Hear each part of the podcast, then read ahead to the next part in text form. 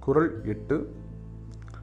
அறவாளி அந்தரன் தாழ் சேர்ந்தார் கல்லால் பிறவாளி நீந்தல் அரிது. விளக்கம். கடவுள் போதிக்கும் அறவழியும் அவ்வறவழியில் நடக்கும் சான்றோர்களின் வழி தொட்டு நடக்கும் ஒவ்வொருவருக்கும் பிறவியினும் பெருங்கடலை நீந்தி கடப்பது சாத்தியமாகும். அவ்வாறு செய்யாதவர்களுக்கு அந்த முயற்சி மிகவும் கடினமாக அமையலாம்.